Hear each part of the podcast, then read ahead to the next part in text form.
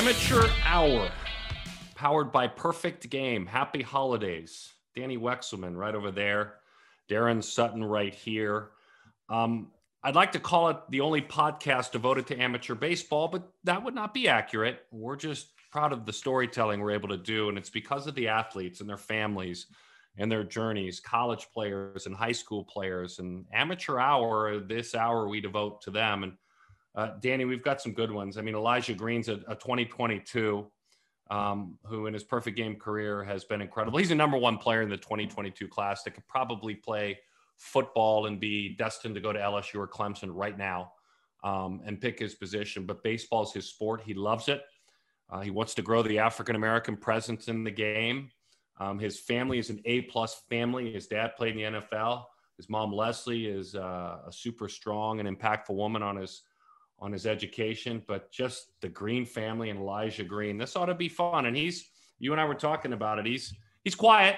He, he's uh, he's he's definitely a peaceful young man, but uh, we'll pester him enough to hopefully he shares a little bit about himself because he's an intriguing and classy kid. So when you Google his name, obviously a million and one things come up, and it's a lot of different stories about him, and and it's basically raising him up extremely high and he deserves all of the accolades that he's getting. He deserves to be talked about.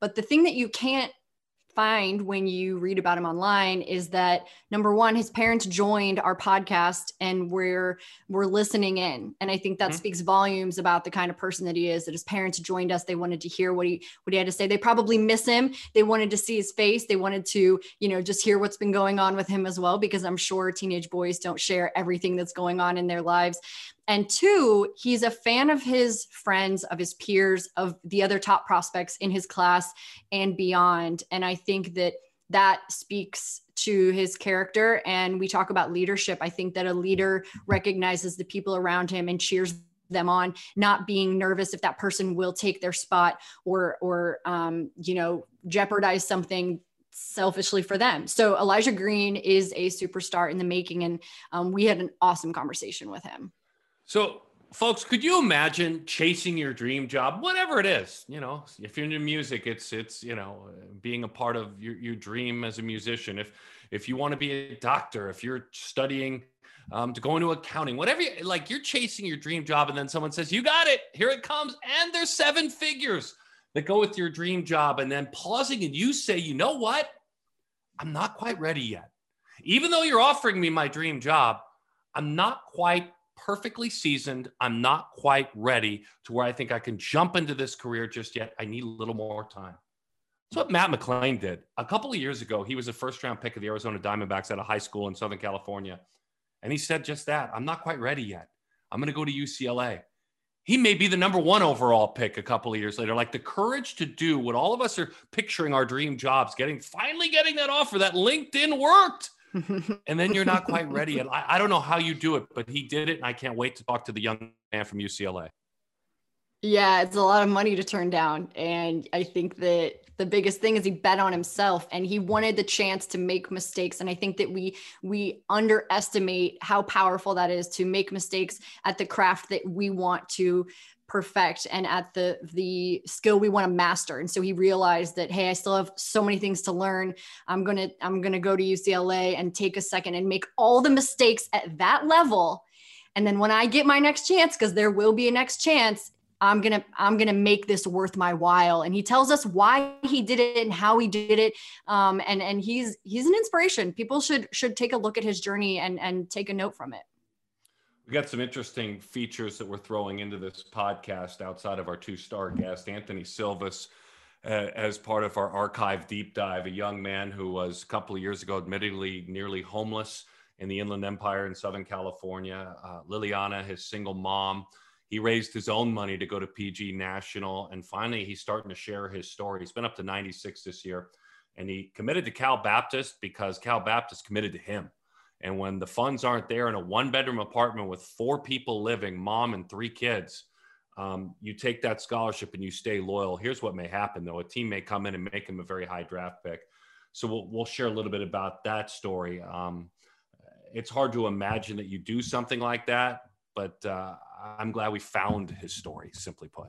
And then the other thing we're going to do, as we always do, is pull just a little slice out of Perfect Game College Baseball, a show that's heard every Tuesday on ESPNU on Sirius XM channel 84, Tuesdays at 10 p.m. Hunter Pence, my co host. We all love Hunter's energy. It's infectious. It's crazy. Man, is he a preparer for this show? Just a little look look behind the curtains. Like he comes ready. Like he comes ready more than I'm ready. I mean, he researches. It's not he's leaning on being a former player. It's it's great. But I surprised him a little bit, and you'll get to hear that surprise. I brought on the show as a guest Baylor left-handed pitcher Evan Godwin, who's going to be a high draft pick in his own right, who's going to be a top starter for Baylor, who learned the game, trained the game, played the game at Hunter Pence Baseball Academy. So I'm going to have Hunter Pence interview a dude who learned the game at Hunter Pence Baseball Academy put it all together and our Scout's Eyes segments as they are diving into this mock draft, which is so exciting. I mean, we've got ourselves a show, a podcast. Man, the scouts, okay, first of all, the storytelling that is involved with our episode this week, I think is top notch. But the scouts, they come through every week, and who doesn't love a mock draft? Who doesn't love it? And our guys are the best at what they do. So you're in for a treat. Let me tell you all a real treat as we start to round out 2020? When you look at a scout and you listen to a scout, look, you and I value whether it be a perfect game scout or those that are affiliated with Major League Baseball teams. But David Rawnsley's done both. He's jumped into this podcast. This is like a 30 plus year scout, a VP for Perfect Game. He's got such a wonderful perspective. He's been my analyst on television uh, and your analyst because you work on the broadcast as well on MLB Network. But David Rawnsley said and he's not much for hyperbole at all. He's hard to impress. he said Elijah Green is the best athlete I've ever scouted. Just stop right there. I mean, Lindor, Jose Fernandez, Christian Yelich, just start naming names. That's what David Rawnsley recently said about the Super 22 Elijah Green. Yeah, anytime David Rawnsley says something like that, I think your ears perk up and you're paying a lot more attention to who this person is. And I talked to Elijah Green earlier this year, and he said something that his dad taught him. His dad, Eric Green, um, illustrious NFL career. Uh, he told him, You never know who's watching.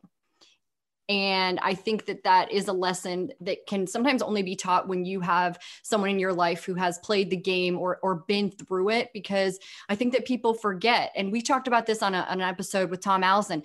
People are watching every little thing you do at every point in your career. And when you're a name like Elijah Green, that's even more uh, at the forefront. And, and people are, are really paying closer attention, I think, to the little things that you do. And so I know that that's been something that he has constantly been improving improving and working on. And so I'm excited to hear about that. And he's just a striking kid. He's big. He he looks like a football player. He probably he, he probably could be um, having oh some gosh. offers right now if he was still playing the game. But he's a big kid, and and I personally just think he's he's very um, humbled and grounded as well. So you know, to class of 2022, a class of 2021, but similar qualities between him and Matt McLain. But yeah, he's he's a he's a cool kid.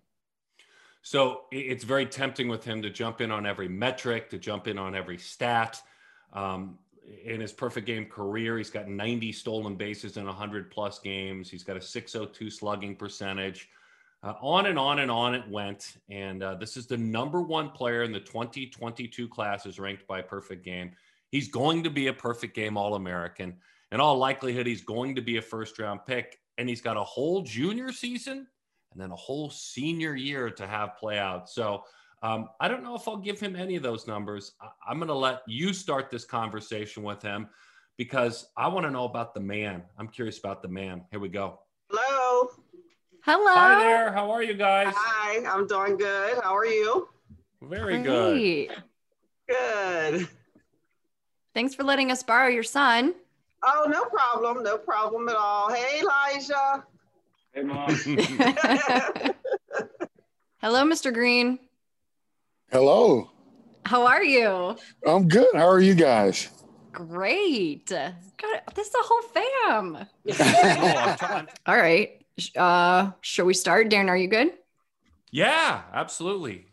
Okay. You go for it. You're, you're the rock star leading us off. Oh, rock star. I am not the rock star. We have a real rock star in our presence, though. I want to welcome Elijah Green to Amateur Hour. Elijah, before we get started, man, how are you? How is life? How is school? What's going on? Everything is really good with me. School is pretty good. Baseball is really good. I'm excited for the spring. You're a busy guy, and I, I know that there are a lot of people who probably would like to have a conversation with you learn about you. Um, you know, just trying to do my homework for this and, and Googling you. And I'm sure that maybe you've Googled your name once or twice. There's a lot of things that come up.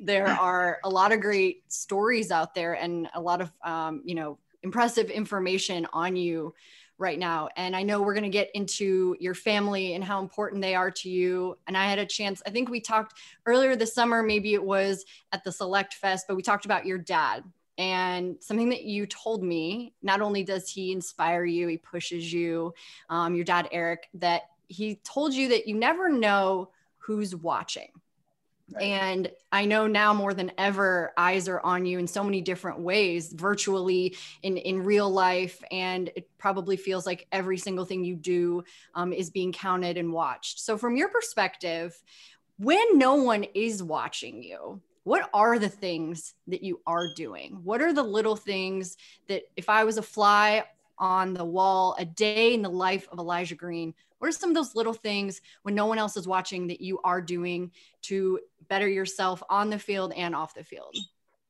So, first off the field, I would say academics come first for me. So, if you were to fly on the wall, you would see me studying for a, test or just doing my homework for any any class and then on the field, um, you just see me being really consistent uh, with my swing. Is really I really practiced that over the course of the years, just trying to repeat my swing and just try to make consistent contact.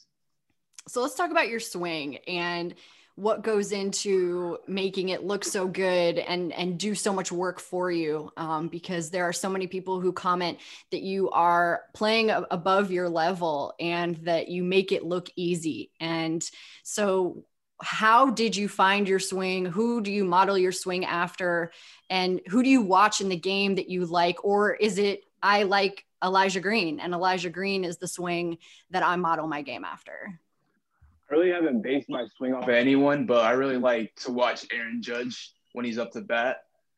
But I would just say my swing is just based on myself.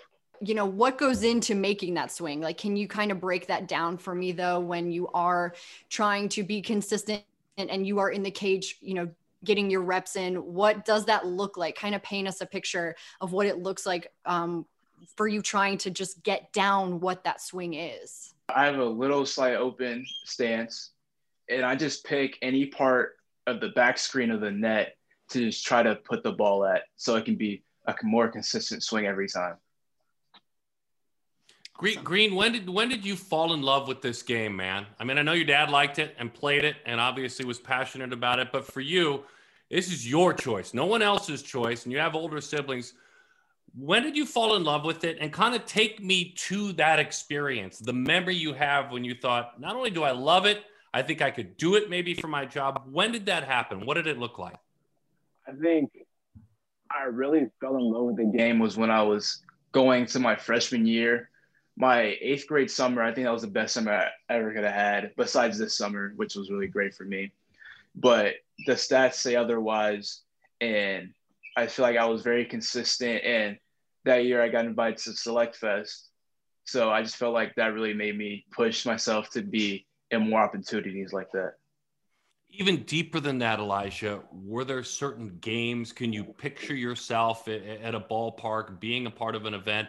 A single piece of contact that you made and you thought, oh my gosh, I feel like I may be a little different, where confidence takes you into that zone where, you know, your father understands what that's like. I did a little bit because they sent me home from rookie ball. But um, were there those singular moments where you clearly remember that, yeah, this is what this is what has pulled me in? Specific moment. I would say this year at area code, I had I had two home runs in the same game. I feel like that made me go on, on the top because that was the best of the best competition all over the country. What do you hope people do think about you? I just hope they, besides the game, I just hope they think I'm a very kind person and very humble person in real, in like in real life. Besides baseball, But in baseball, I really think I'm a very competitive guy, leader on the field, and I just like to compete. Real quick, Dani, I have one more. Are you kind and humble? I think I am, yes. Good stuff.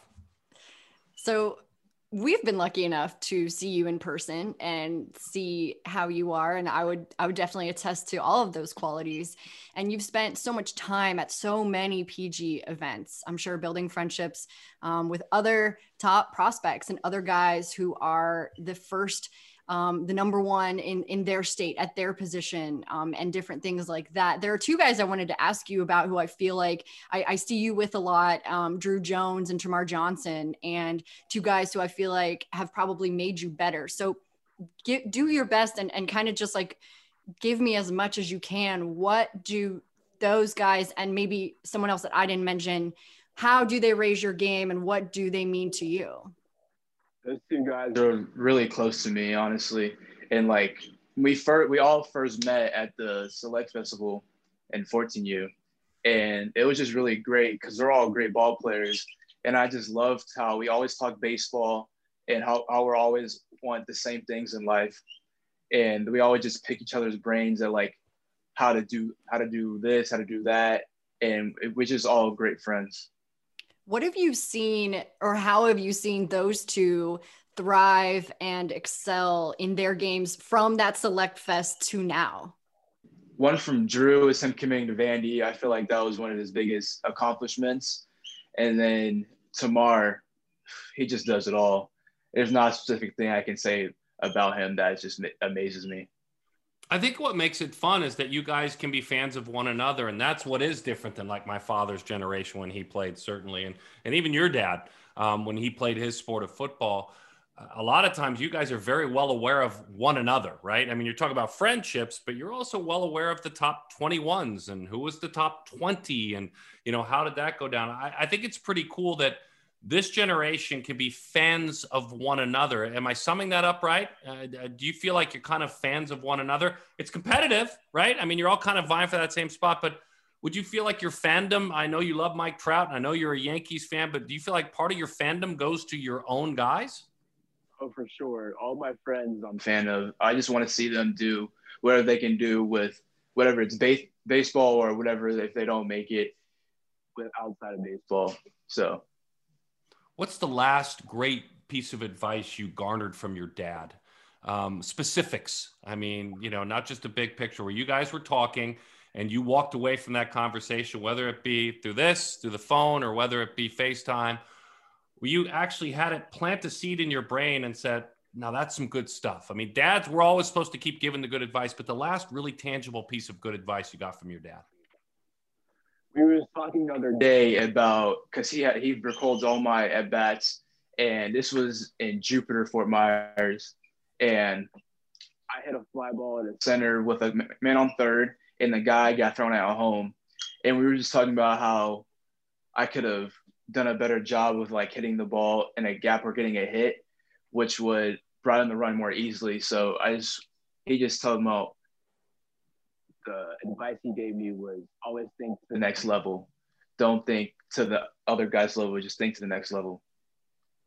And the same question, and this may be totally different. This may be something completely away from baseball, but your mom, Leslie, what's the last piece of great advice your mom gave you? I would say my mom does, she works with my school. So I would say she always just tells me to stay on top of my schoolwork and my studies and all that. So simple. Just just just keep studying. How about, how, how about your how about your sister Imani? She's closest to you in age. Um, when you guys recently had a conversation, you guys talk a couple of times a week. What do you guys talk about? What have you learned from her? I'm guessing she's, you know, the young adult experience, college and or the professional world. What's the last thing you guys discussed that was impactful to you? Last time I talked to her was my birthday, and she was telling me to always be smart with your decisions and just be smart with whatever you're doing. Be smart who you hang out with, and just think before you do. I'll take that advice too. I'll uh, I'll, I'll be writing that down. I like that. Um, just to kind of piggyback off what Daron was asking earlier, um, have you read something recently or watched something recently that inspired you or made you do a double take or made you want to share on social media? Like what what things are you consuming that fire you up that teach you something? Is it a podcast? Like is there something like that? I would say I really like LeBron. So I'd say LeBron really gives me a really big inspiration to how he like carries himself as a leader and competitor on the on the court. If you if you could ask LeBron anything, if you got to sit down with the guy, go to dinner with him, you know, yeah, and you know what, man, I honestly feel like one day you will be able to do that. What do you want to know about him, or what do you want to learn from him? What do you what would you ask him? I would say, how do you handle all the attention with everything he's got going on? Is it hard to look out for self? You're building your own resume right now. And that resume, the single resume you're building, is for you, for your career. At the same time, you're trying to have the characteristic like LeBron James has of being a leader. Is it hard to do both, take care of you and your growth, and also the teams and your teammates? And how do you do that? I wouldn't say it was hard because I just want to see everyone else win around me. So I wouldn't say it's hard at all, but it can be hard having the difference between the two because you want to build yourself instead of building other people, but you want to build the team as as one. So you just want to be a great team player and just see everyone else win before the pandemic and everything went down, you know, high school seasons were starting, everything was rolling out. And here we are now heading into Christmas, right? Amongst all of that, what area of your game improved the most? What specific area improved the most? Because look, the negative person says nothing's going to improve in a year like this. I'm here to argue, and I said this earlier in this podcast that you, all you guys, 21s and 22s, you busted your butts, and it's evident. I've been watching this this age for years. So for you specifically, what one part of your game would you tell me, Sut, this one really bloomed? I would say my consistency at the plate.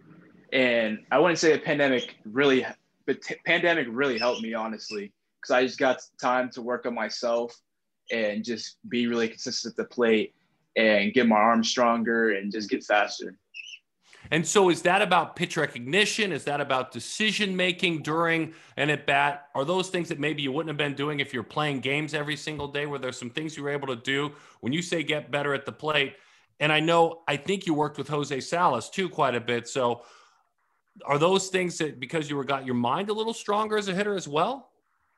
Yes, for sure. And back to what you said, pitch recognition. We did a lot of drills for that, and I just thought just seeing the spin of the ball just made me put the barrel on the ball more consistently. Seeing the center of the ball. Now, as an old minor league pitcher, explain to me what that means. Be specific. I would say, like, if you look at the center of the ball, you can see, like, if it's a spin, which is a curveball, or just the, the seams is a fastball or a changeup, and I just react to which whatever. And so when I bump into you in 10 years and – you know, we're having a Starbucks somewhere, and I'm like, Green, it's good to see you. Um, what will you What will you be doing when I run into you? Hopefully, in MLB with whatever team in ten years. Okay, maybe I'll. I may be the announcer for that team, and, and Dani may be in the dugout reporting. So we'll, we'll just have That's to right. see. Hopefully. Wait, I lied. I do have one more, and it is it awful. is uh, in awful. conjunction with that, Elijah. I know I'm awful. I know, I know. So I, I do want to know because you know you're watching baseball change a lot. Um, it, it's it was the weirdest it's ever been um, in, in, our lifetimes, maybe ever that we'll see. Um, and I think that what Daron said about your class and class of 2021, the most resilient. Um, and I think you've gone through something that no other class hopefully will ever have to. But when you see baseball now and knowing that you know you'll be there in just a few years, what do you hope that you can contribute or what do you think that your major league career looks like does baseball look different than it does right now or have you envisioned you know the impact that you want to make um, as the game keeps evolving i would say i just want to keep more african american players in the game of baseball. So i would say that was how i would carry myself just to give back to the community all that. And just That's to follow up with that yeah, yeah, that I that's very thoughtful. Um you know, is there something specifically that you think we can do right now, or that communities can do, or that Major League Baseball can do right now to make sure that that does continue to happen? I know that Major League Baseball has the Breakthrough Series um, and the Dream Series, and and a lot of different initiatives. But is there something that you've thought, hey, what if we did this? Maybe this would help keep more African Americans in the game and continue to raise those numbers. I was just saying, keep uh, having all American camps so all the kids can stay into baseball instead of going to bad other bad things. Yeah. Daron? I'm good. I thought you asked that question super respectfully, and he took the microphone and gave the best answer in the world. So I, that's I was going to jump in if you didn't give the direct answer, Elijah. I was going to jump in and say that's exactly what we need. I mean, it's exact, and it's exactly what we're seeing. I mean, we're seeing it. That's encouraging to me. Uh, seven percent, eight percent is going to be a thing of the past, and um, but it's going to take a little while, you know. But I, am guessing when you look around your clubhouse, to be more representative. Eh, there, there's we're seeing it anyway at the highest levels. Baseball's maybe fun again, maybe, maybe. maybe. Don't tell anybody. that Thank was you, awesome, Elijah. Thank you. Of course. So I've said it almost ad nauseum that I really am kind of gaga for the 21 draft class just because of what they've been through in the year of the pandemic. And I'm not really going to back off of that. I, I'm kind of passionate about all 20 athletes. I feel like all 20 athletes are better than the 19 and 18 version of themselves because of the discipline they've had to show for health to get out to play baseball. So when Perfect Game decided that they put together their first mock draft, maybe it's a little early, maybe not. I'm all in. Like that's the bottom line. I'm all in. I love this class. So the PG staff mock draft is part of Amateur Hour, and the insights that'll come your way from from our geniuses that understand these players. Let's start with Jered Goodwin. Talking about the PG staff mock draft that came out last week. I drafted six players, two from college, uh, four from high school want to talk about those college guys first. Ethan Wilson was the first guy from South Alabama. Big left handed bat, huge power to all fields. Um, he showed some hitterish qualities his freshman year, then kind of took took a step back last year, but kind of has that riser written all over him. Um, and it wouldn't be surprising if he was right in the middle of the first round or uh, with a good year, even higher than that. The next guy is Mike Vasil, who his senior year looked like uh, he was going to go on the first day and decided to send a letter into the MLB and tell them his plans to uh, go to school. The two years at Virginia um, have kind of been down, and then this fall he he looks like he's returned to form with a mid to upper 90s fastball, power breaking stuff, and if he ended up in the first round, I wouldn't be surprised at all.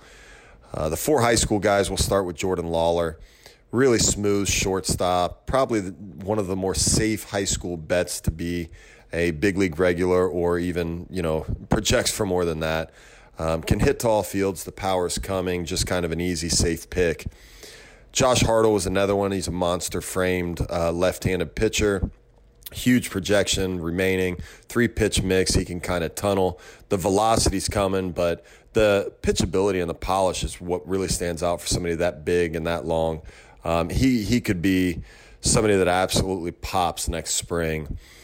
Uh, then you have Josh Baez, uh, who I actually picked with the Indians, but just kind of checks the boxes that they kind of go for. He's going to be young on draft day. He's got a tall, long frame, explosive runner, huge arm in the outfield, and monster power he showed off at the Perfect Game All American Classic this summer. Last guy, Shane Panzini. He's a workhorse, power armed righty. Uh, two breaking pitches, at, at least average with a slider maybe going to be plus one day. And the changeup looks like it continues to get better. So if he can add that changeup this spring and, and really have that four pitch mix, we could see another guy that kind of causes a, a big stir up in the Northeast. So those are the six guys. Uh, had fun here. Hope all is well. Talk to you soon. You know, I don't know, Dani, if we've fallen into a, a set rundown and format on this podcast. I doubt it because I'm not a planner. You're the organizer of this. but we've had fun having college prospect, high school prospect, and obviously this podcast flips it around with the 2022 grad in the high school world. But that's what we're doing this week. And, and I think it's incredible what Matt McLain did a couple of years ago, coming out of high school in Irvine, California, at Beckman High School, a first round pick. And then he just flat gambles on himself um, for whatever the reason, whether the finances weren't right, whether he felt like he wanted to develop more. I'm sure it was a little bit of everything. But I'm pumped to talk to a guy who had the guts and the courage to walk away from joining an organization as a first round pick because there's got to be some super depth there. I know there are a lot of people who are excited to see this guy and his potential and what he does with Major League Baseball. But when we were talking to him, I mean, man, this guy is thoughtful. He's grounded. He's been humbled and he admits it. What college kid admits something like that? My mind was blown having a conversation with him. I can't wait to see what he does. And also, there's something about a photo in Jackie Robinson Stadium that he drew predicting his future. And hopefully, we can get a look at that. But I, I'm impressed with him. I cannot wait to see what this guy does on and off the field in the future. So we've jumped in on this mock draft throughout this podcast. By the way, in the PG staff mock draft, Matt McLain is expected and selected to go number three overall to the Detroit Tigers. Remember, what has he overcome? He was a first round pick out of high school a couple of years ago. His freshman year, he had an on base of 276. He really struggled. And he addresses that in this conversation. He had an 0 for 10 at USC. He goes to UCLA. He had an 0 for 10 weekend at ASU with four strikeouts. And look at him now, baby. I knew once we booked Matt that I wanted to go and start one place for sure because we talked about this, he and I, a couple of years ago on our radio show on Sirius XM. And I want to go right back there because he's a college guy now. He's not at home now. But I want to know how prepared you were, Matt, to be a college baseball player with all the ground balls your mom hit you, with the way that she is the best athlete in the family. How much did you take Wendy's athleticism to campus? How much do you miss being around mom? It's one of my favorite discussions I've had with an athlete. is the way you described your mom throwing a football better than any woman that you've ever seen or any mom, and the way yeah. she hit you buckets of ground balls in Little League. I'm starting there with your mom, her athleticism, and you, and now becoming a man at UCLA. Yeah, I mean, I always say she's the toughest person in the family having to deal with me and my brothers. Um, she's awesome. You know, I miss having her around, but we talk every single day on the phone and uh, I love her. Obviously, she's a great athlete, but I think her best personality trait is her toughness. I mean, she's so tough and I think I really take that onto the baseball field and as well as my brothers into every single day, everyday life as well.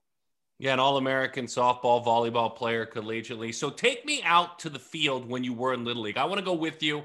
I'm going to be yeah. sitting on the bench in the dugout. And I want to I want you to give me the best description you can of the baseball, the fungo, or the bat, and mom hitting ground balls. What am I looking at? Yeah, so we would practice on the elementary school field, all dirt, no grass infield, never never raked, um, pretty beat up. And she'd be hitting lasers at me and my brothers at shortstop after practice, during practice, and she would try and hit it at us to where we couldn't field it. So it was really a challenge, and it was really like okay, you know, my mom really wants me to do good in life. She's gonna she's gonna challenge me. There's gonna be nothing handed to me, and it was just a lot of fun because you know balls hopping everywhere. We're having a competition with my brother, and at the same time against my mom hitting us rockets at that time.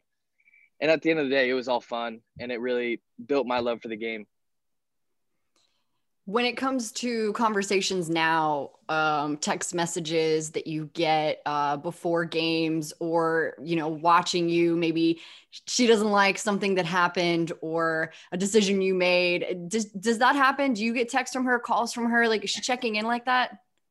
Yeah she checks in. She watches every game whether they're at the game. I'm fortunate enough to where they can come to a lot of the games um, or watch them because the pac 12 network streams a lot of games but no, she doesn't mention anything. She always tells me good job, no matter how I did. Uh, we both know in the back of our heads whether it was actually a good job or not. But but no, she's always positive, says I did a great job because she knows I, I put the work in and I'm prepared to do the best I can do out on the field every game. Yeah, and it's a tall task to raise three young men who are outstanding yeah. athletes, right? You guys are a, a, power family. I feel like your um, your youngest brother Nick just signed his letter of intent uh, for UCLA. Your brother Sean, redshirt freshman at ASU, and then you at UCLA. Um, there's not a lot of quiet moments I could imagine for your family. What's something that you can tell us about your brothers that only you know about them? Um, let me think about that one. Only I know about them. I would just say the most the most fun I have around them is specifically the weight room. We got a good setup in the weight room. And I'll be out there lifting or one of them's lifting and all of a sudden the next one shows up and then the next one shows up and then all of a sudden we're having a weight lifting competition in the garage when it was never meant to be that or one of us is shooting hoops out in the courtyard and and next thing you know we're playing one on one and people are diving everywhere getting shoved into the planters and stuff like that. I think that's the most fun part about having two brothers who are so competitive. Um, just the chance the opportunity that i get to have two best friends live with me like that. And i get to i get to call them my best friends because they are um, and get to live with them every single day when i'm at home at least so you have a unique chance to be a first round pick twice. You've got to take care of your business, obviously, this spring, but you've got a unique chance that few could few can claim, right? And so I'm going to ask you to put your scouts hat on and, and think this through just a little bit for me. Understanding that you could be a first round pick twice. If you were a scout and I were to ask you, what is a first round pick? I mean, what is that? I don't understand what a first round pick is. I'm asking you, Matt McLain, the scout, what would you tell me? Understanding you may be a first round pick twice. What are the characteristics of a first round pick? Skills, mindset, education. What are the characteristics? Uh, that's a tough question, but I would say, you know, a five-two tool player who can do it all. Um, a guy who goes out there and gives it his all every single game. He's a winner, and obviously, he's gonna have a long career in the uh, big leagues, hopefully but at the end of the day, he puts the work in like nobody else, and he gives himself the best opportunity. He's got the talent, along with the dedication and work ethic to make it a long way in this game. And at the end of the day, he's a winner who's going to win at the big league level for their team. You know what's interesting? You and I talked about this in the pre-interview. Uh, that summer of 18, when you played for the Bellingham Bells, you went up there right away and played in a college league, and you weren't even in college yet, right? You get picked yeah. in the first round by the Diamondbacks. You go play at the Bellingham Bells. Um, on your quiet nights in Bellingham, and I've played minor league baseball in Bellingham a long, long time ago. Uh-huh. On your quiet nights in Bellingham, what were your thoughts about? You played really well. I mean, you fit in. You had a really good summer, 370 on base. But to make a decision as bold as you made to be a first round pick and say, you know what, I'm going to go ahead and go to UCLA. That's bold. You know that. So what yeah. were your, your, your quiet thoughts, nights? Was there doubt? Give me get let me get inside your head in Bellingham, not with your teammates, but when you were alone. Yeah, when I was alone, actually, it's funny you say that. I never really thought about that to be honest. After the game, it was about it was about dinner and Fortnite and how to, how to take care of my body for the next day. I didn't really think about that decision much because you know, I control what I can control and I controlled my decision obviously in that whole 2018 draft and after that, I couldn't control what I did or what the team did, or I could just focus on what I was doing in that present moment to get myself ready to go for the next game. And, you know, I would debrief the game sometimes at night, whether it was a good or bad night, but I never really thought back on the decisions or the decision that I made. Where does that come from? Because you know not everyone can do that, dude. I mean, seriously, yeah. you're, you're, you're just right back task in hand. First round uh-huh. pick, not the right fit right back to being a ball player. Where does that come from? Um, that's just the way I was raised by both my parents, my mom and my dad. Um, they both always preach control what you can control. Um, it's all about attitude and effort. Those are two things you can control. Um, being present and taking things day to day and being where your feet are, because that's the only way that you can get better as a baseball player and as a person. So we're clearly exhausting this topic, but I feel like it's nice to come full circle. Yeah i'm gonna no, exhaust no, it a little bit more here because uh, i i want to just dig like a little little bit deeper with this. You okay. bet on yourself. You took a huge risk. You took a chance that not many people probably in the history of this game have done will do. That's uh, a pretty mature decision. And you said you know you knew it was right for you. This was what you could control. But now that you've had time to like see this plan through see what you controlled um where are you now? What how did your bet pay off? Yeah, so it started my freshman year. I, I played a lot and I really struggled actually. And because of that, right now I'm, I'm a better player and I'm a better person because of it. I learned a lot from it. Um, I really had adversity for the first time in baseball. Not saying that in a cocky manner at all. Um, that was my first year I've ever really struggled. And I learned a lot from it. I knew uh, what I need to do to get my head where it needed to be to where I can I wouldn't be taking my at bats to my defense to where I was selfless and I can go pitch to pitch and really focus on getting external and and getting ready to compete no matter what just happened at the plate. Um, because it was tough. Um, but I learned a lot from it. And then from there, I went to play in uh, the Cape Cod League. I, I did pretty well out there. Um, started to find myself and get back to what who I was as a baseball player. And then ever since then, I've just been trying to get better and build on on top of that and really find my identity and run with it. Because to say I lost myself as a baseball player a little bit is, mm-hmm. uh, I think it's a true statement as to regarding my freshman year. But then my ability to you know put that behind and learn from it and not dwell on it and get better from it, I think was a really big opportunity for me and chance for me to grow as a baseball player. And I took advantage of it and I'm still taking advantage of it, I believe. And why do you feel like it's important to recognize that or share that or or be humbled and and have um, this attitude about it? Why why does that serve you? Why is that important? Um, I think it's important because it's not going to be the first time I get humbled. Um, not, I, I think I'm a humble person. Um, but in terms of performance being humbled, that was really the first time I was humbled, and it's not going to be the last. And now I know that. Um, I know what to go to when I'm struggling, and the things to think, and the drills, routines to go to, get back to my uh, hitting routine, fielding routine, stuff like that, and just I just think it's important because if you're gonna succeed in life, you're gonna have to fail. Mm-hmm. And if you get knocked down, you know the old saying: if you get knocked down seven times, get up 8 mm-hmm. um, that's something that you know I live by, and you can learn from everything, whether it's uh, positive or negative. So Santa Barbara this summer, and a summer where we all had to be careful and be quiet. And I'm maybe you went and played in the NBC tournament. I'm not sure. Um, but what was that like for you? You were having a great sophomore year, a really great sophomore year. You were slugging it, you were getting on base a bunch. And then you went with the Foresters, and that's a great program. You had a, a heck of a summer when you guys were able to play. Kind of walk me through your summer. We weren't there. What improved for you offensively? What was just playing baseball like for the Foresters? Yeah, you know, it was awesome. It was an amazing opportunity. Coach Bill Pintard, um, he gave me that opportunity. There wasn't I believe the two opportunities I had were Santa Barbara and the Northwoods League, and I chose Santa Barbara. Um, there was a bunch of UCLA guys up there. I got to play with my brother again. Um, you know, day to day it was a lot like pro baseball. You know, most summer leagues are, um, from what I hear. Obviously, I haven't played pro baseball, but from what I hear, summer ball is a lot like pro baseball. It was a good opportunity. We had our we had a good setup up there. We had our own apartment. Um, lived really close to the field. You know, games were normally at I want to say they were about at five every day. I'd get there for early work most days at anywhere from 12 to 1 after lunch, get some uh, ground ball work in or, or hitting that day, just day to day, depending on what it was, trying to get some work in before, um, get a workout in.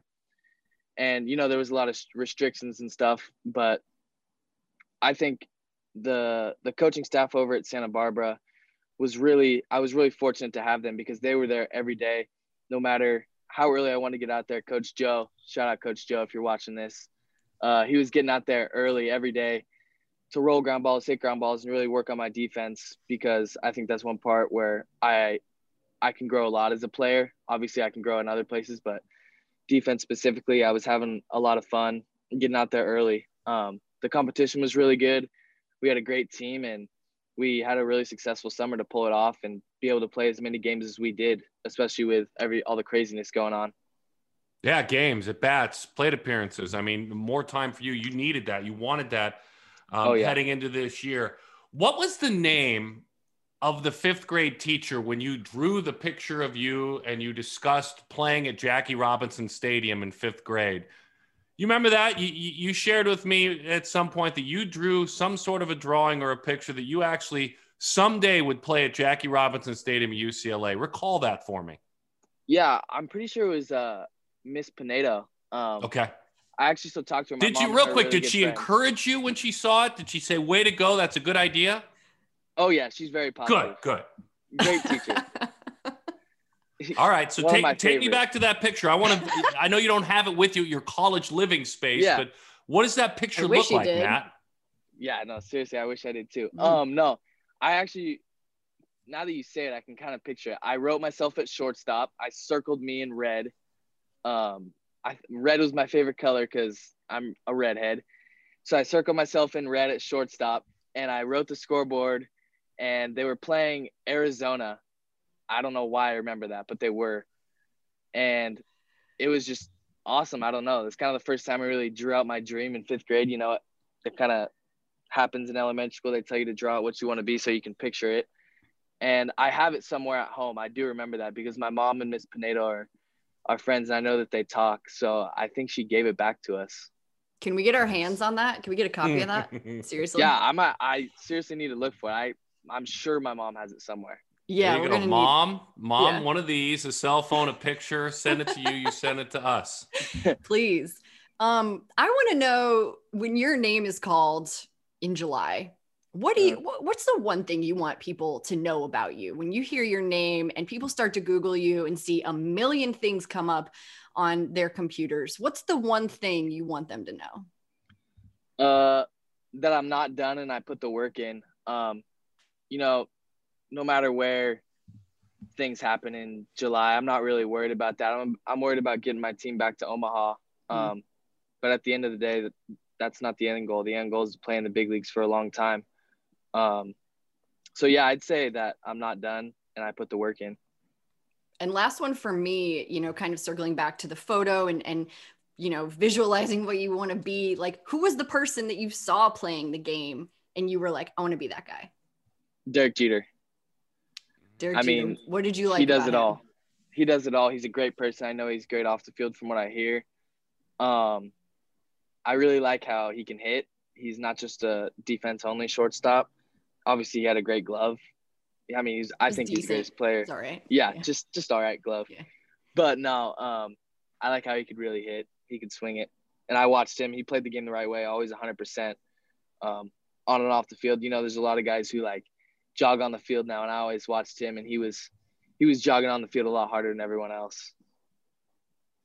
How important was. the Cape in 2019 for you? I love how vulnerable you were, saying I lost myself as a baseball player. That's very cool to hear. It's very real to hear. Um, but but how important were those games in the Cape? Because you went to the Cape and you played well. And if Mhm. you needed anything, it was right to play well, to game, to find yourself again as a player. I mean, I'm doing a quick look. I mean, at the end of your freshman year, you you, you know you weren't able to sprint to the finish line. You didn't get hot at the end, but then you went to the Cape, and these were dudes, right? I mean, these are all dudes, and you're a freshman. First of all, they still invite you to the Cape, despite the year that no, and I mean that respectfully. Like you No, yeah, had yeah, earned, yeah. you had earned it with what you had accomplished to that point, right? Uh-huh. So how how important were those games in the Cape? It was really important. Um, coach Jerry Weinstein, um, he's a great coach. He was out there every day, ready to play, getting me better. Um, it was good. I mean, that league's obviously very good. A lot of the guys on the team were really good. Um, a lot of older guys, so I think it was it helped me mature as a baseball player. I wasn't uh, a freshman anymore. I wasn't a. I I kind of formed a new identity. I'd say altered my identity as a baseball player. I matured. Um, I really got things under control in terms of, you know, routine, early work, because that was the first time like in summer ball where we were getting there pretty early and getting our work in, getting in extra work. And I really learned like what those things can do for you as a baseball player, and just playing at a le- higher level of competition. I think it really helped me prepare for the next season and seasons to come. So when your dad Mike listens to this podcast, will he be offended that he didn't get a single mention? No, he won't. He doesn't things take things personal. Nice. That's all. Then that's all. Yeah. There's dad's shout out. yeah, there's dad's Shout out. Back to the PG staff mock draft. Where does your favorite prep or college player land? What organization are you working towards? Let's check in with Brian Sakowski. was really excited to uh, release our PG staff mock draft uh, not too long ago, where our scouting staff was was each assigned a handful of teams and uh, in mock draft format for a couple rounds made each pick for their assigned teams. And uh, Vinnie Cervino and I obviously uh, provided the analysis on, on each you know pseudo draft, uh, and I'm going to break down a couple of the ones I like the best. Um, with the the fifth pick of the first round and then the 34th pick overall Uh, in the second round, Tyler Russo, acting as the Orioles, took Jack Leiter in the first round and Malachi Knight in the second round. Um, obviously, you, you really like the the blending of college and high school there. Leiter is maybe the best arm in the class to some. Uh, obviously, the the Vanderbilt right-hander, um, guy who's got ace upside. Malachi Knight was a, is a center fielder from Washington, a high school kid who hit all summer, has really loud tools, uh, like the potential of him playing center field long term. Uh, moving on from that, our scouting director Jered Goodwin picked for Cleveland, uh, and I thought he did a really good job. He had the 23rd pick overall and the 52nd pick overall. Uh, and he took a couple high school guys. He took Josh Baez with the first pick and Shane Panzini with the second pick.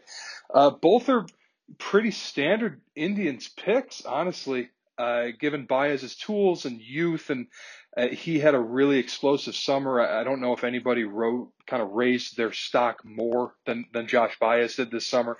And Shane Panzini was just kind of steady Eddie all summer. Uh, four pitches, he throws them for strikes. He's durable and physical. He's up to 95 um, like the the pairing there of those two.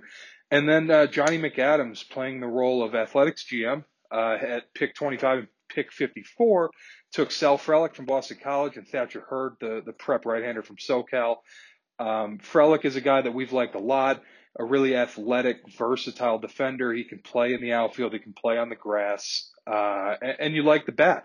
He's got some power there. He's a little undersized, but uh, a guy that we think will hit and hit for some power. Uh, and Thatcher Hurd, really exciting, projectable uh, right-handed pitcher. Had a really great summer. Was outstanding late in the fall as well. Uh, a guy that we think could even sneak up higher than than that, the pick 54 that he was mocked out at. I always value when an athlete takes the time to fill out a biographical questionnaire. Look, we're ahead of an event. You're coming to a national event. You want to get your name out there with your metrics and your skills and on video so why not take the time to fill out who you are? It's very simple. It's through SurveyMonkey. Young athletes can do it on their phones. And Anthony Silvas did just that. Out of Moreno Valley, California, a talented right-handed pitcher who at the national showcase got up to 92 miles an hour. So that's just the beginning of the story. Because when you read the questionnaire that he filled out, he talks about mom, Liliana, how much she means to him. No mention of dad because mom has done all the heavy lifting. But then there's so much more to the story when you get to know Anthony Silvas, who after national at 92 got up to 96 this summer. He's committed to go to Cal Baptist, probably is going to be a draft pick in July, though. And the story of the courage of his home and what he has overcome, raising his own money to get to events, to get to workouts, and becoming the man of the home while all the while trying to become a prospect. I'm in. By the way, Anthony, thanks for filling out your questionnaire. Now, a whole lot of people know your inspiring story. Anthony, thanks for hanging out with us from Southern California. Really appreciate your time in this holiday season. When you got the invite to National, what was it that swayed you? You guys were, were all in the middle of a pandemic that said, I'm going to make the sacrifice. I'm going to get prepared. I'm going to, I don't know if you had ever been to Hoover, Alabama, but I'm going to take this chance. What, what kind of swayed you to make that choice? Um, it was kind of iffy. Um, when I had got it, I was actually working out and I had sent it right away to my mom, and she right away said no. And then we kind of got in an argument and everything, and because of the whole pandemic, it's a huge risk. Um, but I tried explaining to her like it's kind of like a one lifetime, like like one type of shot type of thing. Like if I'm trying to get drafted at high school, um, and basically it was just no. So I kind of saved my own money. I kind of reached out to like my coach to try to help me get there, and so yeah, we, we made it work. Uh, went with my coach, uh, just us two, and yeah, it worked out pretty good. And I'm glad. I'm glad, or and she's glad that we actually went. Yeah, the the story just got better, Anthony. Yeah, the story just yeah. got better. I apologize for interrupting the story just got way better. I, would love to know about A, the work you put in to help pay your own way, B, the communications you had. And I don't know if that's, you know, with, with your travel coach. I know at one point you've been with Easton Prime, but I'd love to know the people that you reached out to, the people that supported you, and the work you physically did to earn the money because this story just got way better. Yeah, so actually, a huge, huge help was uh, Mike Carpentier from Easton Prime Um, he's one of the biggest guys I helped. Um, but of course, the person I went with was my high school coach. Uh, his name is Brad Alcock. He he was the biggest help for, of course. Like he flew with me. We got a hotel and everything. Um, and then my mom, like my mom, really was just like she didn't want me to go at all. Um, and she really she was like one of those people that she kind of understands and then like she really doesn't. So it's hard to get to her and like make her realize how big like the event is and everything. Right. But yeah, just those were the main people, and then of course some family like my aunts, uncles. They all like try to help pitch in like some extras. Yeah, it all worked out well though. I know you talked about your mom's, you know, putting up the stop sign going to national, but mom is, uh, I, as I understand it, everything to you and a big part of your life. Uh, tell me about your mom, Liliana, the sacrifices she has made. There's Emily, who's 20. There's Alex, uh, who's your younger brother. Adrian, uh, a brother as well. But I'd like to know a little bit about your mom, Liliana. She's done everything she can. You know, she's there's there's been lots of sacrifices just from like, you know, even eating, um, trying to find a house to live. We've been for we've been we moved from Texas um, about 11 years ago, and ever since we've been in an apartment, a three bedroom apartment, and um, we ended up getting evicted, and we were stuck basically on the streets, and our aunt like took us in, and once we started high school, and even then was a struggle for my aunt because you know it's I think a three or four bedroom house and it's ten of us in there, and um, so we were also struggling like what's for dinner now or what's for dinner tomorrow. Um, and then again, my mom's working a uh, I don't know if you know the store. It's called TJ Maxx and Home Goods. It's a minimum wage job, and she's been there for ever since we moved over here, and she's still getting paid minimum wage. Um, and so we we kind of we could have stayed at my aunt's, and we would have been kind of better, but my mom was kind of getting fed up with this, so we moved into a, a one bedroom, one bath apartment that my grandma was at. So my grandma left. We came in and we've been here ever for about a year now, about a year. And it's still it's still pretty bad. Like uh, struggling to you know buy some food for all of us, you know, instead of just eating like chips or whatever we have there. And even me, like she can't always get well when the gym was open. She can't really take me all the time. So, and it kind of frustrates her. But like, I try to tell like, you understand. Like, I have to get the work in. So, I started to like realize myself, like, I just gotta get it done, like, regardless. So, and that we live like miles, miles, miles away from the gym. So, like, it's either I walk all the way over there, which I have, or I wake up at five in the morning and you know go do my stuff myself, kind of close to the planes. But yeah, it's it's been a been a huge struggle for about 11 years. And it's also with no like father figure, you know, in the picture. So it's her all her by herself. I want to talk pitching. Here, here, and I quote his scouting report, folks. I'm very competitive right-handed pitcher. Five pitches, including four seam, two seam, 12 to six curve, slider, and changeup. I've been up to 93 and can pitch backwards. Now, you shared that with me on June 6th before the national showcase. Um, where is that right now? Kind of take that that scouting report, take it deeper, and where have you evolved off of that scouting report? Well, I really see myself as a really competitive pitcher. Like, um, like I'm.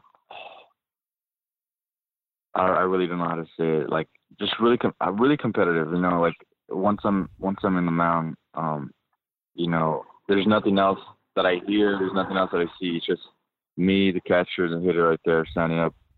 Um, and yeah, I could pitch backwards. Um, and that actually came recently since from my sophomore year. You know, I, I, I from my freshman year, I was like always trying to pitch backwards. I wanted to be that guy. Yeah, I threw hard, but I wanted to, you know, have that first pitch breaking ball and then, you know, just keep them guessing. Um, yes, I still have five pitches. And I think the only difference is I have been up to 96 this past summer. Wow. And Yeah. Wow, up to 96 miles an hour. Uh, tell me about when that occurred. Uh, it was in September. Um, it was after some Arizona events. Okay. I was just uh, just trying to find a, a partner to come catch me, and I went to high school, and yeah, it was actually 95.7, but um, but yeah, it was in September, and ever since, yeah, it's just been like a couple like 94s, 95s, and bullpens. So yeah, the velocity went up a little bit. You know, you got to wonder and think that it probably will be a heavy college draft in 2021. Let's get back to the PG staff mock draft and get the perspective man with a lot of good insights on the college game, Jheremy Brown. So, as we talked about earlier, we as a staff did a perfect game mock draft kind of for fun. Obviously, nothing's concrete. The season hasn't even started and it was limited looks in 2020. Some teams weren't able to get out on the fall, but it was still fun to do kind of see where guys lined up and what our staff thought of certain players across the country. I picked for the Diamondbacks, the Giants, and the White Sox, two picks each. And I started with uh, the Diamondbacks taking Brady House, somebody we're awfully familiar with at Perfect Game, a two time Select Festival alum, a Perfect Game All American, hard hitting third base, uh, shortstop. I'm going to correct myself and say shortstop because he has the athleticism. Some people think he's going to move to third. I personally don't. I think he can stay up the middle. He's really young for the grade. And so is the second pick, J.P. Massey, a right hander from Minnesota. Collegiate arm, really fast whip like. He's not done growing. Mid 90s fastball. The slider's got a chance to be plus. With the Giants, I stuck up the middle. I went with another prep college combo with Khalil Watson, arguably the biggest riser throughout the summer into the fall, full of fast twitch muscle, left handed stick. We saw him out in Oklahoma City. Uh, really tore it up in Fort Myers during the World Baseball Championships. Then Cody Morissette might not be as famous as some of the other college bats. Boston College, not far from where I'm where I live, really pure hit tool. There might not be that one plus factor, the one tool that jumps off the page, but he's really consistent. He should slide over to shortstop this year for the Eagles. He's somebody that their coaching staff has been high on since day one. Rounding it out, the Chicago White Sox, I went two college picks. Alex Binelas, hard hitting third baseman, put up ridiculous numbers as a true freshman. The power is there, the power is real, it's a plus tool. He was hampered in 2020 with an injury, but everything seems to be back, ready to go. He's somebody you have got to keep close eyes on as he could continue to rise. And then Mason Black, right hander from Lehigh, somebody that was just mentioned in our mid major names to know. Uh, really took off on the Cape following his uh, freshman season. Mid 90s fastball. Everything there is just really loud, and it's a name that you're going to get to know if you don't already. The PG staff mock draft. Who goes 1 1? Who wraps up the mock draft? Where does your favorite team land? Who are you jonesing over? Vinnie Cervino sees all things college baseball for perfect game. I'd like his perspective. Vinnie Cervino, National Scouting Coordinator for perfect game here. Uh, recently on the website, we did a staff mock draft in which the members of our scouting staff were granted roles as general managers for prospective teams in the MLB draft coming up next July. When uh, myself and Brian Sakowski broke down those picks and analyzed those picks, so I'm going to talk about a couple of the teams that I thought had really good drafts and the ones that were kind of my favorite. So we'll start with the uh, Texas Rangers, who were being drafted by Cade Shares. They took Kumar Rocker with their first pick and Benny Montgomery with their second pick. Uh, obviously, I think this fits into a lot of what the Texas likes to do in terms of athleticism and that sort of profile. And I think Rocker and Benny Montgomery both fit that profile. They do well here to get an established college arm, uh, you know, the, the arm who's currently the number one prospect on our board. And then they get an upside prep outfielder, Benny Montgomery, who has a chance to really skyrocket up boards as he's made some swing adjustments and has shown a lot of physical tools as well. Uh, another pick I liked was uh, the Diamondbacks at six, who were drafted by Jheremy Brown. They took Brady House with their first pick and J.P. Massey out of Minnesota with their second pick. Brady House is quite possibly the number one prep prospect in the country. He's exciting tools. The the upside is legitimate, and he's made hard hit contact at every stop. Whereas Massey is a young for the class right-hander with electric arm speed and pretty good stuff. So there's substantial upside here, even as a college arm. And finally, the the team I liked as well was at 22 was the Chicago White Sox, taking Alex Binelas out of Louisville and Mason Black out of Lehigh. Uh, some people think that Alex Binelas may be the best pure hitter in this class. Uh, he's a really physical prospect, really puts bat to ball on a consistent basis. and has really impressed in a short time here in college baseball already. Whereas Mason Black is quite possibly the number one uh, college arm, mid, college mid major arm in the country. Uh, he's been up to 99 this fall, along with his power slider and changeup. There's a really good mix of ingredients and qualities there, and I think getting him into a good player development system could be a boon for organizations. Each week, each Tuesday night at 10 o'clock Eastern on SiriusXM's ESPNU, we put Hunter Pence to work. That's right, that Hunter Pence. He's amazing. I mean, he just stopped playing in the big leagues, wrapped it up with the San Francisco Giants, but he's my co host on Perfect Game College Baseball. He also has been passionately involved through family and friends with the amateur game. There's Hunter Pence Baseball Academy in Texas. They're developing young players. They have travel teams. There's a way they go about teaching the game. And there's a young man who came through Hunter Pence Baseball Academy who has gone on to Baylor, who plans on being on the mound on Friday nights as one of the top starters for the Baylor Bears by the name of Evan Godwin. Hunter Pence interviews the man who learned the game at Hunter Pence Baseball Academy. You'll love it. Hunter Pence here. Uh, I've known you since you were 10 years old. Um, I know your work ethic. I know what you've done. You've, you've had a crazy journey. Um, you know, but, but obviously I'm, I'm very excited to get this chance to talk to you and to talk about that experience you had in those 16 games. And it sounds like, uh, I didn't know about this summer league you guys had in Cyprus, uh, but it sounds like you, you guys have a little bit of an edge because no one around the country, not too many have had that, th- those those games and, and those reps. Tell me a little bit about the college experience your freshman year, the summer league. What are some of the things you learned and some of the things you're working to improve on and, and to grow with? Absolutely. So um, coming in as a freshman last year, you know, I didn't really have too many expectations. Like I was, you know, praying I would get get some innings here and there, um, and then ended up being able to get a pretty good amount of innings under my belt my freshman year ish, 16 games. And uh, the one thing that really, at, at the beginning of the fall last year, um, that really stuck out to me was how much smaller the strike zone is. And um, you you really have to execute your pitches well.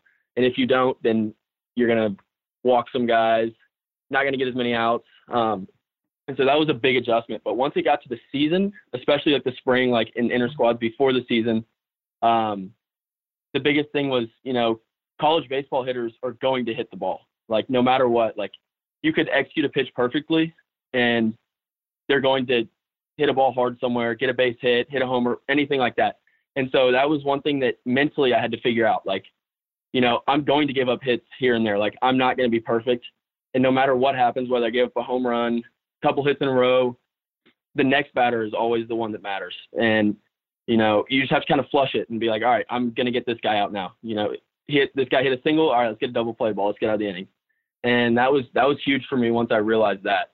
Um, but you know, this year my biggest thing has just been working over the summer when we were playing in that collegiate league and throughout the fall is you know using my back half more and and keeping the ball more down in the zone rather than leaving it waist high but still hitting your spots because when you keep the ball down in the zone you're able to get ground balls weak contact um, and you know that's been a big help for me this fall. Um, starting to figure that out, and then obviously kind of tuning in all my pitches and and commanding them the way I want to. So there you have it. Great conversations, good people, some good learning. If you're into scouting, good scouting. So here's the thing: I've had the good fortune over the last little while, and I know you've been creative in, on other fronts too, Dani. Um, but I've had the good fortune to be around college basketball and to see teams like the University of Arizona and Grambling, to see teams like ASU women's basketball, USC women's basketball. And um, I'm just equally blown away by everyone who's an amateur athlete in the year 20 and then in the year 2021. I've said it several times throughout this podcast, but just being around female and male athletes and the sacrifices they have to make to play the sport they love um, it's been uber inspirational and it's not just punching the clock for me. I know it's not for you. And that's kind of what, when we get to the end of each one of these, that's kind of where my mind goes. And I'll, that's why I throw my personal side of being around high level college athletes that it just blows me away what those that are committed to their craft that are amateurs in this amateur hour have had to do in 2020. And gosh, near the end of the year, why not celebrate the heck out of them? So I, I know I'm a broken record and I say this a lot, but I feel very fortunate to have the opportunity to get to know these guys and talk to them and learn their story. But honestly, when I'm taking my notes, I, I've saved my notes, I, I type them out and I keep them. And I'm taking very specific notes and pages out of their books, especially these two classes and these two guys in particular, Elijah Green and Matt McLain, and how they've conducted themselves and how they hold themselves and the standards that they've set.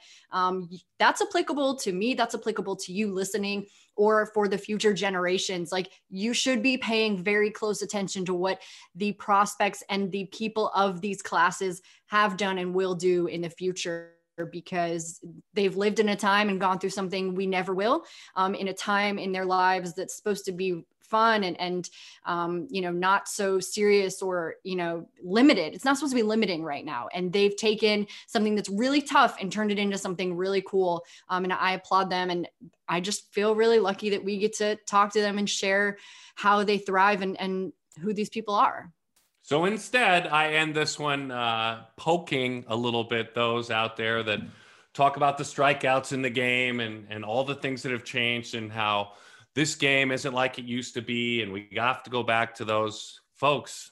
It's not going back. So enjoy the ride, enjoy the future. That's what Dani and I choose to do. There are those that celebrate the major leagues only and really feel like a lot of this, just tell me when they get there. That's fine. But you're here because you're into it the game is evolved. It is a power driven game on the mound with a bat in their hand. So those of you that are are missing the old days, it's not going back. My father retired in 1988. It's not going back. Enjoy these kids, and that's what I do. So uh, we we also want to tell you to subscribe, to like, to share, to unsubscribe, to like again, to share, to download, to share, to like, and subscribe. Action items. Right? You got them all. Yep. And don't be longing for the old days anymore because look, all the things that we want in the old days are character and class and respect. And this future of the game has all that. It's okay if people strike out more. It's okay. You'll be okay. You'll be all right.